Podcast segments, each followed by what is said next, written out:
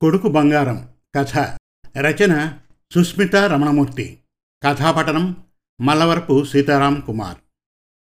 ఆనంద్ బాబాయ్ గారు ఉన్నారా? నేనేనమ్మా ఎవరు మాట్లాడేది? నేనే బాబాయ్ అనంతయ్య గారి అమ్మాయి సుధాని. ఎలా ఉన్నారమ్మా అంతా? మీ వారు పిల్లలు బాగున్నారా? అడిగాడు ఆనంద్. అందరం బాగానే ఉన్నాం. డాడీ శ్వాస తీసుకోవడానికి ఇబ్బంది పడుతున్నారు అన్నారు. ఇప్పుడు ఎలా ఉంది? ఇంట్లోనే ఉన్నారా హాస్పిటల్లోనా? అడిగింది సుధా. మూడు రోజుల క్రితం ఆసుపత్రిలో జాయిన్ చేశాను.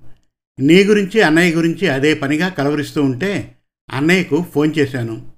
వచ్చి వెంటనే వెళ్ళిపోయాడమ్మా. మీరంతా వెంటనే రండమ్మా చెప్పాడు ఆనంద్. వారికి సెలవు దొరకలేదు. నెలాఖరులో వస్తాం. డాడీని జాగ్రత్తగా చూడండి బాబాయ్. అన్నయ్య వచ్చి వెంటనే ఎందుకు వెళ్ళిపోయాడు? అడిగింది సుధా. అన్నయ్యకు మన హైదరాబాద్కి బదిలీ అయింది. మీ వదిన పిల్లలు పుట్టింట్లో ఉన్నారట. నాన్నగారికి ధైర్యం చెప్పి వారిని తీసుకురావడానికి వెంటనే వెళ్ళిపోయాడమ్మా. అలాగా బాబాయ్ చాలా సంతోషం. అన్నయ్య పక్కన ఉంటే నాన్నగారు త్వరలోనే కోలుకుంటారు. నేను అదే అనుకుంటున్నానమ్మా. బాబాయ్ మిమ్మల్ని ఒక విషయం అడగడం మర్చిపోయాను. ఏంటమ్మా? అదే డాడీని ఆసుపత్రిలో చేర్చే ముందు వారి చేతుకున్న బంగారు కడియం నాలుగు ఉంగరాలు మెడలో ఉన్న గొలుసు తీసి భద్రపరిచారా? అన్నీ జాగ్రత్తగా నా దగ్గరే ఉన్నాయమ్మా. మీరుండగా బెంగలేదు బాబాయ్ అనుకోకూడదు కానీ ఒకవేళ అనుకోనిది జరిగితే అవి డాడీ గుర్తుగా మాకుంటాయని. డాడీకి ఏమీ కాదు ధైర్యంగా ఉండమ్మా చెప్పాడు ఆనంద్. అలాగే బాబాయ్ అన్నయ్యతో మాట్లాడతాను చెప్పింది సుధా.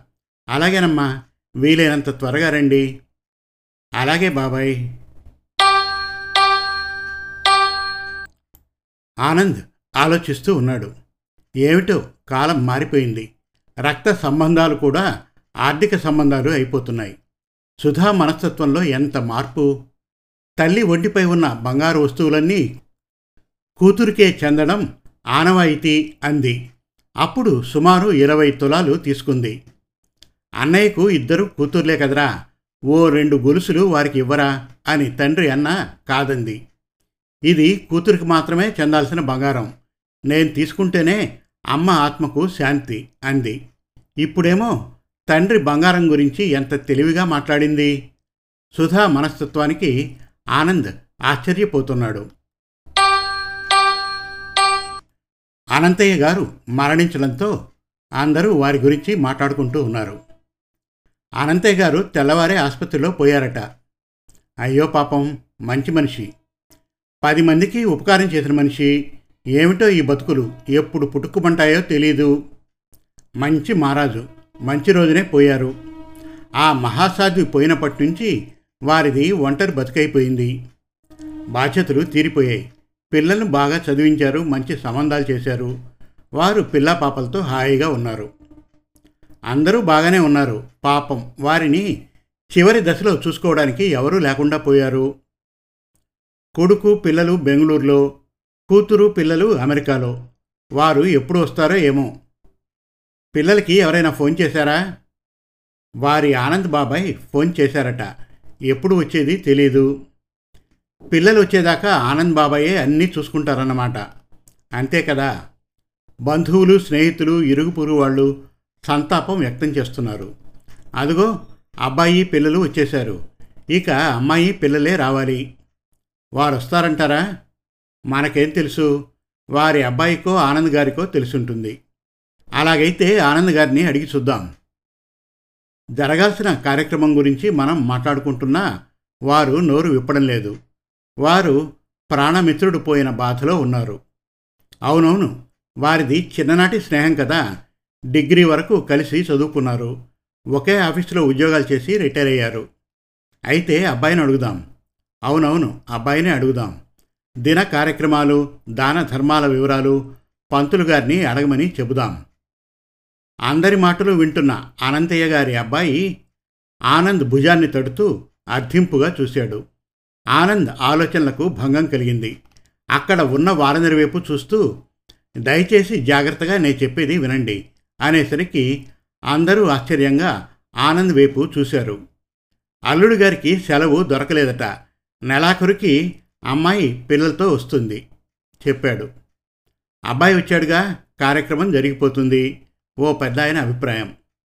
ఒక తల్లికి పుట్టకపోయినా స్వంత తమ్ముళ్ళ చూసుకున్నారు నన్ను. వారి అబ్బాయి అమ్మాయి నన్ను స్వంత బాబాయిగానే భావిస్తున్నారు. బతికున్నంతకాలం వారు అందరి బాగు కోసమే పరితపించారు. మరణానంతరం కూడా కొందరికైనా సహాయపడాలన్న సదాశయంతో తన శరీరాన్ని ప్రభుత్వ ఆసుపత్రికి డొనేట్ చేసేశారు. ఆసుపత్రి వాళ్ళు ఇప్పుడే వచ్చారు. ఆనంద్ మాటలకు అందరూ అవాక్కయ్యారు. మహానుభావులు. పోతూ కూడా అందరి బాగు కోసమే ఆలోచించారు అనుకుంటూ వారి మంచి మనస్సుకి అందరూ జోహార్లు అర్పించారు. ఆనంద్ అనంతయ్య గారి అబ్బాయి అందరికీ చేతులెత్తి నమస్కరించారు. అన్నయ్య మేము వచ్చి వారమైంది. కార్యక్రమం అయిపోయింది కాబట్టి మేము ఇక వెళ్తాం. మనం ఉండి కూడా డాడీని చివరి క్షణాల్లో చూసుకోలేకపోయాం. ప్రాప్తం లేకపోయింది. నీవు కాస్త నయం. ఆసుపత్రిలోనైనా చూసి వెళ్ళావు. ఊరుకోమ్మ బాధపడి ప్రయోజనం లేదు. అన్నాడు ఆనంద్. అవుననుకోండి బాబాయ్ మూడు రోజుల్లోనే మా ప్రయాణం. అన్నయ్య ఏమీ మాట్లాడడం లేదు. మాట్లాడుకోవడానికి ఏముందమ్మా? నాన్నగారు కోరుకున్నట్లే కార్యక్రమం అయిపోయిందిగా అన్నాడు ఆనంద్. అవుననుకోండి నేను మళ్ళీ ఎప్పుడు వస్తానో తెలియదు అందుకని ఇప్పుడే లావాదేవీలు అంటే డాడీ బ్యాంక్ అకౌంటు డిపాజిట్లు వారి బంగారం ఇంటి విషయం అన్నయ్యతో మాట్లాడి నాకు రావాల్సింది తీసుకోవాలిగా. డిపాజిట్లు ఏవీ లేవమ్మా. సేవింగ్స్ అకౌంట్లోంచి యాభై వేలు ఆసుపత్రి ఖర్చులకు తీశారు. ఇంకా ఇరవై వేలు ఉంటాయి అందులో. అంతే. ఇల్లమ్మడం వారికి ఇష్టం లేదు. అన్నయ్య పిల్లలు కింది పోర్షన్లో ఉంటారు. ఇక్కడికి మీరు వచ్చేస్తే మీద పోర్షన్లో ఉంటారని నాతో అన్నారు. డైరీలో అన్ని విషయాలు వివరంగా రాశానన్నారు. ఒకసారి డైరీ చూడమ్మా.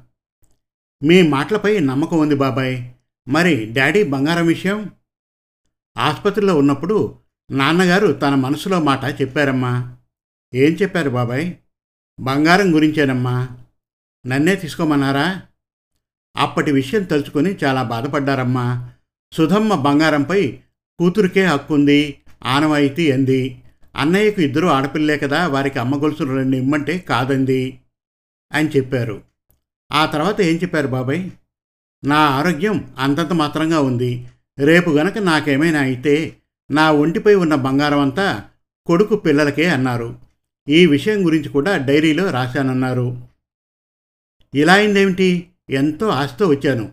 చివరి చూపు లేదు. బంగారం గురించి డాడీ నిర్ణయం ఊహించలేకపోయాను. డిపాజిట్లు లేవు. సేవింగ్స్ అకౌంటు ఇంచుమించు ఖాళీ.